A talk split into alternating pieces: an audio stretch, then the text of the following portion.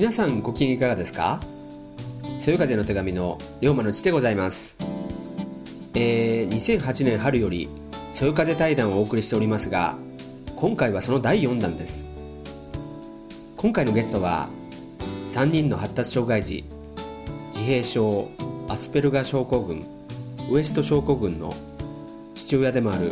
シンガーソングライターの臼井正人さんです。臼井正人さんは1974年神奈川県生まれ。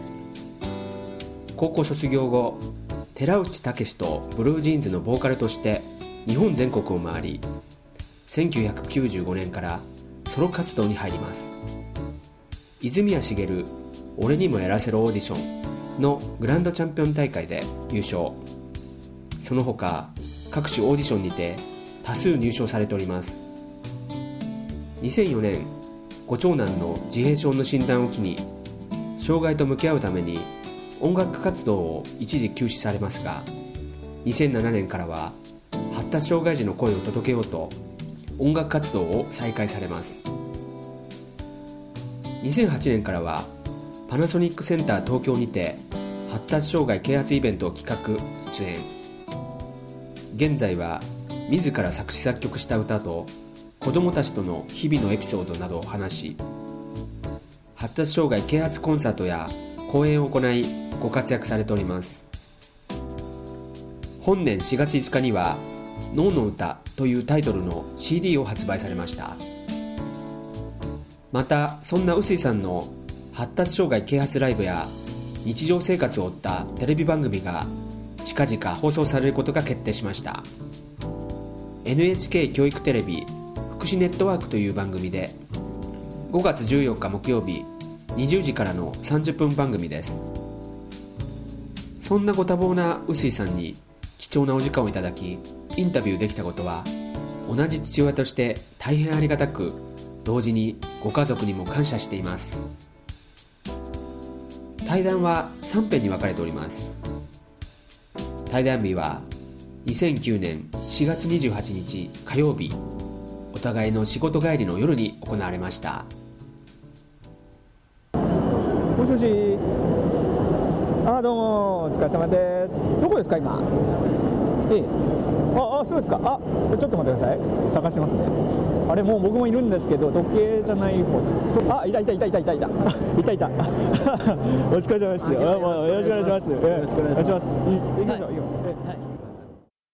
それではお聞きください。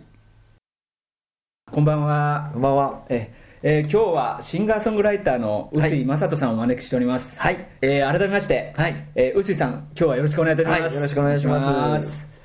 先日は自閉症ワールド、ゲスト出演ありがとうございました。もうこちらもありがとうございました。おかげさまで本当素晴らしい会となりまして、すごい反響ですね。そうですね、いやもうでも本当全てが良かったですよね。もう本当にね、もう明石さんの、講演から始まって、鈴木さんのもう本当にコメントとかあって、素晴らしかった。で、もう僕も本当すごく良かったしね。いや本当にね、やられちゃいましたね。もう僕はね、全部にやられちゃって徳光さん状態になっちゃったね。あれを本当ね取りまとめた、もう思いっていうかね、僕も、引っ張ってこられたんだろうなっていう。本当にだから臼井さんでしたけどね。臼井さんに会えてよかったですよ。もう僕もでも嬉しいですよ。臼井さんのことはね、実は週刊自閉症ニュースっていう、私の方でもそうですよね、そよ風の手紙の中でね、配信してるものがあるんですけど、そちらでもねご紹介させていただいて、そうですね。いや、あの時は実際のこと言うと、その時会場が横浜ラポールだったんですけど、私も見に行きたいなと思ったんですよ。そうなんです。ただちょっと何か予定があって行けなくて、で配信をして、臼井さんと実際にね、今回の件があった時に、僕に山下さん経由でお話しさせていただいた時に、臼井さんとお会いした時に、僕は実は一回臼井さんの配信させてもらったんですよって話をしようと思ったら、臼井さんご存知だったのでびっくりしましたね。そうなんですよ。そうもう初めいつかな、もう去年夏ぐらいですかね、自閉症って打って結構検索をしたりしてる中で、なんかね出てきたんですよ、ボイスキャストみたいななんだこれはと思って聞いたら、なんか皆さんこんばんはって始まっておおっと思って、すごい面白いことをやる人がいるんだなと思ってて、でたまにね、自閉症ニュースを聞いてたんですよね。で最初あのページしか知らなくて、他のページを飛ぶのを知らなくて、最初ニュースしかなくて、ちゃんとお気に入りにも入ってて、たまに聞いてたら、そしたら今度僕の記事がいつの間にか載ってて俺の載せてもらってると思って、いやなんか嬉しいなとか思って、いやもうあれもね、そうだから実際のこと言うと、こう毎週毎週こういろんなニュースをね皆さんにお届けしたいなって、いろんなニュースがあるんですけどピックアップしたいのはね限られてるんですけど、やっぱりうせさんの記事っていうのはすごいインパクトがあって、やっぱりお子さんがね3人の発達障害のお子さんを持つお父さんでシンガーソングライターでやられてるってことをお聞きしてですね、いやこれは絶対僕も伸びたいなと思ったんですよ、あの時。いやなんか不思議な縁だなと思って、そしたらしんぽさんじゃなくて山下さんから連絡があったそうそこから来るのかと思って思うんですけど、人と人のつながりってすごいですよね。そうですね、絶対どここうなんかこんなやつ繋がんないだろうっていうところでもちゃんと繋がってるというか、そうですね、そうそれでやっぱり会うべき時に会うというか、こうやってお会いできたのもなんかこう意味があるんだなと思いますよね。なんか本当に不思議なタイミングだなと、そうですよね、すごい思ってて、だってパナソニックセンターのもしあれが本当4月5日だったら、そうですね、ダメですもんね。そうなんですよ。僕もだから最初話をもらった時にあまりにも近かったんでね、自分のその関わってるイベントと、だからまず話を聞いてと思って、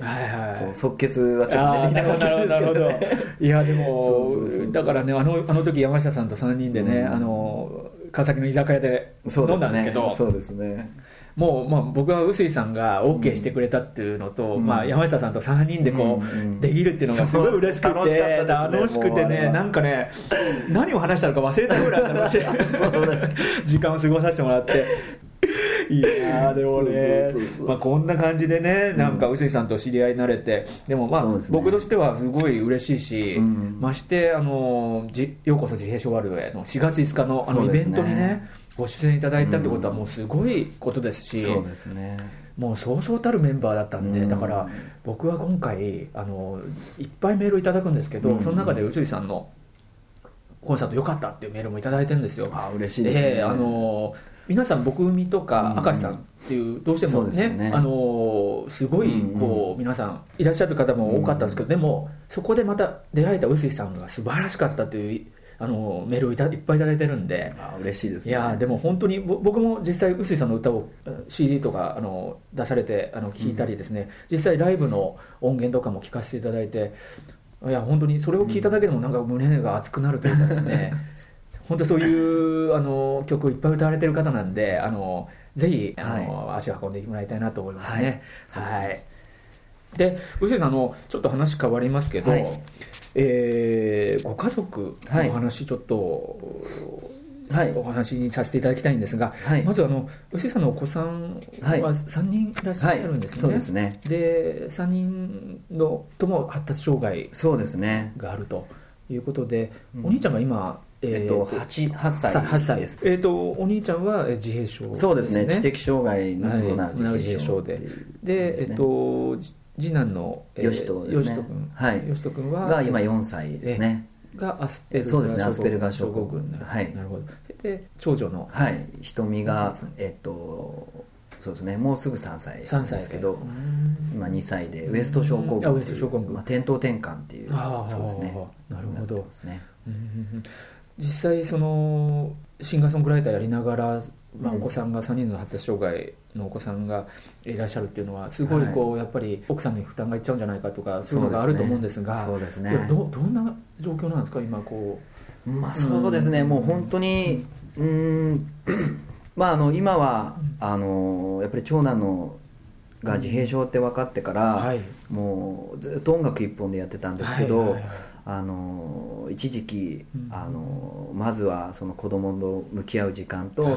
生活を立て直すってことで音楽をやらなかった時期があって、で長男の診断を受けた時次男が0歳だったんで、もう本当にいっぱいいっぱいな中で生活をしてて、で長女がその後2年後生まれて、本当に縁があって今の、職場というかに来て、そういうイベントとかにも携わらせてもらってて、で不思議と、その3人発達障害であって分かった時と、あとは東田直樹君っていう、ね、自閉症の、すごい、ね、物語を書くと、出会って、でパナソニックセンターっていう場所で仕事をして、そこでイベントやってみないかっていう声がかかってって、いろんなものがこうリンクして、いろんな自分のそういう子供のなかなかこう伝えられない思いとかを曲にし始めて、で去年の、4月5日に、ちょうど初めてのそういうイベントをパナソニックセンターでやったんですけども、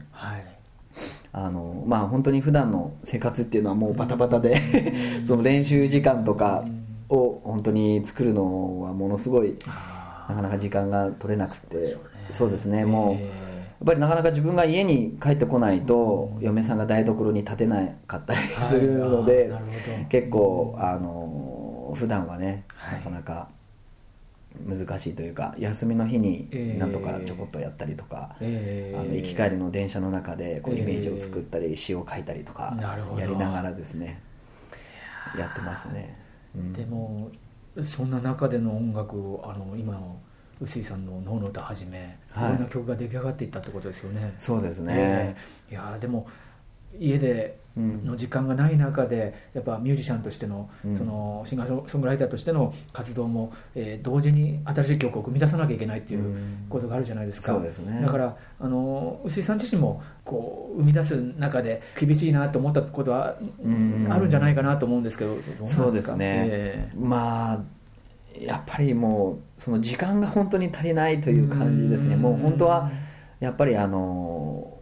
音楽でもっともっとこう練習ももっと曲も詞もいっぱい使っていきたいっていうのがあるんですけど、現実の生活の、子供たちと の時間も大切にしたいし、嫁さんをね少しでも助けるように、掃除洗濯とかもねもっともっとやらないといけないななんて思いながらやってるんでな結構本当にいろんなところから、最近も歌ってほしいっていう話をいっぱいもらってるんですけどね、なかなか全ては受けきれないというか、もう一つ一つその嫁さんと相談しながら、予定を組み立てていくというかね。いやもうそれはもう当然だと思いますね。臼井さんのでも例えば臼井さんがいや自分だけ決めていけばいいんやって、そういう臼井さんじゃないからこそ、我々はなんかこう余計応援したくなるっていう気持ちがあるので、やっぱり奥さんを支えていただきながら、こう活動されるっていうのはすごい絶対必要なことだと思いますね。そうですね、バランスがね本当に難しいなと思いながらやってますけども。そうですか、そうすると大体土日はあれなんですか、お子さんとやっぱりこう過ごす時間っていうのは多いんですか？そうですね、仕事柄は毎週月曜日は絶対休みで、あとは不定期で、土曜か日曜とかどっちかという感じなので、あとはポツポツと休みがある感じですね。結構子どもの行事とか、運動会とか、そういうお楽しみ会とかオークエのやつとかは必ず休みをこううまくはめ込めるようにしてるので、調整しながらっていう感じでやってますね。なるほど、わかりました。じゃあちょっとまた話は変わるんですけど、でその歌の話なんですけど、先日の4月5日のようこそ自閉症ワールドへライブ&シネマでも、すごい盛り上がった歌の脳の歌でございますよね。これ今ここにもあるんですけども、この脳の歌は臼井さんがこの4月5日にこれを発売という形にしていただいたというのは、やっぱりなんかやっぱりイベントに合わせてみたいな形だったんでしょうか？そうですね、なんかね不思議だったんですよ。去年の4月5日に初めて僕がもう一度っていう思いで啓発のライブをやった記念の日なんですよ。でたまたま本当にたまたまではないんだろうなと思うんですけど、新保さんとかね明石さんからお話をいただいたのが4月5日で、しかも僕海がね初の上映会っていうことで、そのなんていうのかな、発達障害のことを本当にみんなに伝えていきたいという思いが、本当にその日にこうぐわっと凝縮して、思いが一つになる日なんだなっていうのはすごく感じてて、でもこれがこの CD が本当4月5日にこうピタッと発売されるっていうこともなんか全てがね そこにね集約して、この CD 自体が家に届いたのが4月の1日だったんですよ。すごいギリギリだったんですよ。そう全てがだから本当にその4月5日のためにというか、すごいですね、うん、だから呼ばれるべくしてというか、もうだから本当にみんなの思いでやっぱり形になったことだと思うんですよね。はいはい、うん、いや素晴らしい。本当に私もこの歌大好きで、はい、あれなんですよ、私は舞台袖にいたんですけど、あの時は、はい、もう横で乗っちゃいましたからところで臼井さんの「はい、脳の歌」がこう出来上がった経緯みたいな、うん、そういったなんかこういうものを知りたいんですけど、私自身も。あ、そうですね、まあ、うちの長男が保育園に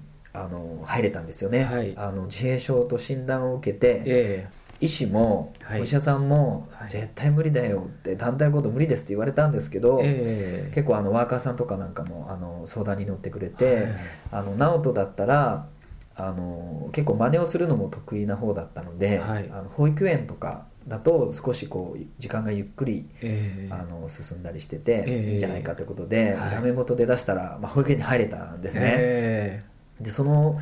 まあもう本当いろいろあったんですけど、その中でのやっぱり生活っていうのは彼にとってやっぱすごく、大きくて、やっぱりみんなの中でこう、みんなの読み聞かせを一緒に輪になって入ったりとか、また彼がやっぱいろいろパニックになったり、いろんな直人の好きな絵をこう描いてくれたりして、でそういう友達との関わりの中で、そのすごいやっぱ小さい時から、そういう障害のある子と一緒に過ごすことっていうのはすごく大切だなって思って、で卒園する時に、他のお母さんにね、ありがとうって言われたんです、直人と一緒にこう保育園生活を、くれて、うちの子はその直人君を通して本当に世の中にはいろんな子供がいろんな子がいて、優しい気持ちを教えてくれたって言ってくれて、もう僕も嫁さんも本当にもう涙が止まらなくて、いやーすごい、なんか、でも僕らもねやっぱ親として感じるじゃないですか、やっぱね子供のこうなんていうのかな、気持ちを、ね、いろんなことを考えながら生活していく中で、やっぱり自分もすごい成長させてもらってるなと思うし、だからやっぱりそういう小さい頃から本当に障害のことを知ってもらうことってすごい大切だなっていうのを感じてて、でいろんな本とか、いろいろ調べてですね、どういうふうにこう伝えようっていうのをすごい、考えてて、でその中で一つ私に出会う本っていうのがあって、それは当事者の方々にも分かるようにって書いてあった本だったんですね、それが脳の中の説明なんかも書いてあって、あ、こういう立ち位置で自分も考えて、伝えていこうっていう、その本を題材にしながら、こう障害があっても、こうなんていうのかな、自分を表現してる人、東田直樹君だとか、あと知的障害があるんだけどもこう太鼓はすごいかっこいい太鼓を叩く友野隆二さんとか、あと言葉ではなかなかやり取りができないんだけど、すごい絵を描く、秋君とか、いろんなそういう方たちのことを本当に想像して、みんな違っていいんじゃないっていう感じで生まれたのが、なるほど、そうなんです、脳の歌なんですね。なるほど、あ、そういう経緯だったんですか。そうなんです。そうなんですよ。なるほど。それはじゃあ、その保育園でのその、そうですね。そうですね。そこからこう原点なんですね。そうですね。なるほど。本当に子供たちにも分かりやすく楽しく伝えようっていうことで、生まれたんですよ。あ、そうなんですか。でも先ほどのお母さんの言葉、本当嬉しい言葉ですね。もう。胸に刺さりますね。なんかこうグッときますね。なんかそうなんですよ。そうですか。なんかそういうね、ことを感じてもらえる社会であってほしいなっていうのはやっぱすごく、思いますね。でも結果的に子どもたちが分かりやすいことっていうのは、親とかおじいちゃんとかおばあちゃんにも分かりやすいことなんだなっていうのが、それ分かって思いますね。そうそうそう。だから結局みんなにこう伝わるんだっていうのをすごい歌いながら、実感してる日々なんですね。そんな感じでとにかく脳の歌、今これ、はい、ここにありますけども、脳の歌と、はい、君の手を離すその日まで、はい、とカラオケが入っているこの CD ですね、はい、で、今日はまずこの脳の歌を、はい、ちょっと聞いていただきたい形でよろしいですか、はい、じゃあちょっと臼井さん、はい、脳の歌のちょっと、はい、曲紹介をお願いします、はい、本当に子供から大人までみんなに楽しく分かりやすく、発達障害のことを伝えられればなと思って、この歌が生まれました。では聴いてください、脳の歌。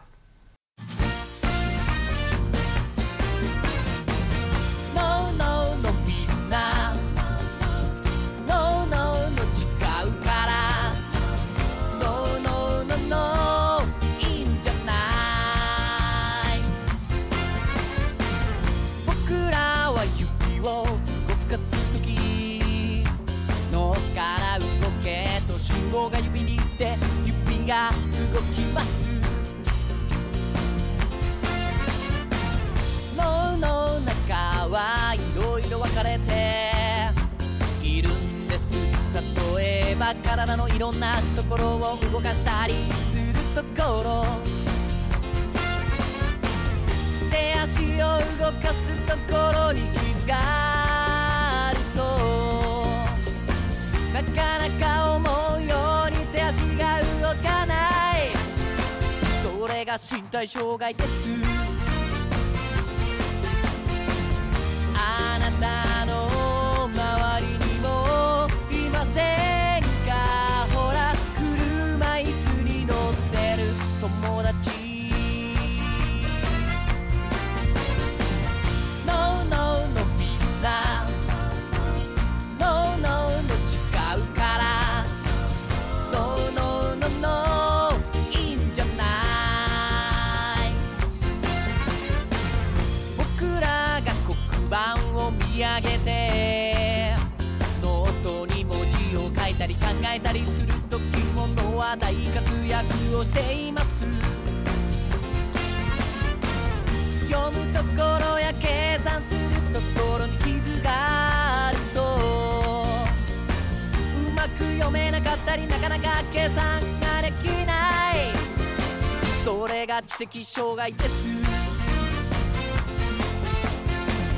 あなたの周りにもいませんか、ほら計算が苦手な友達。第1編はここまでです。続いて第2編をお聞きください。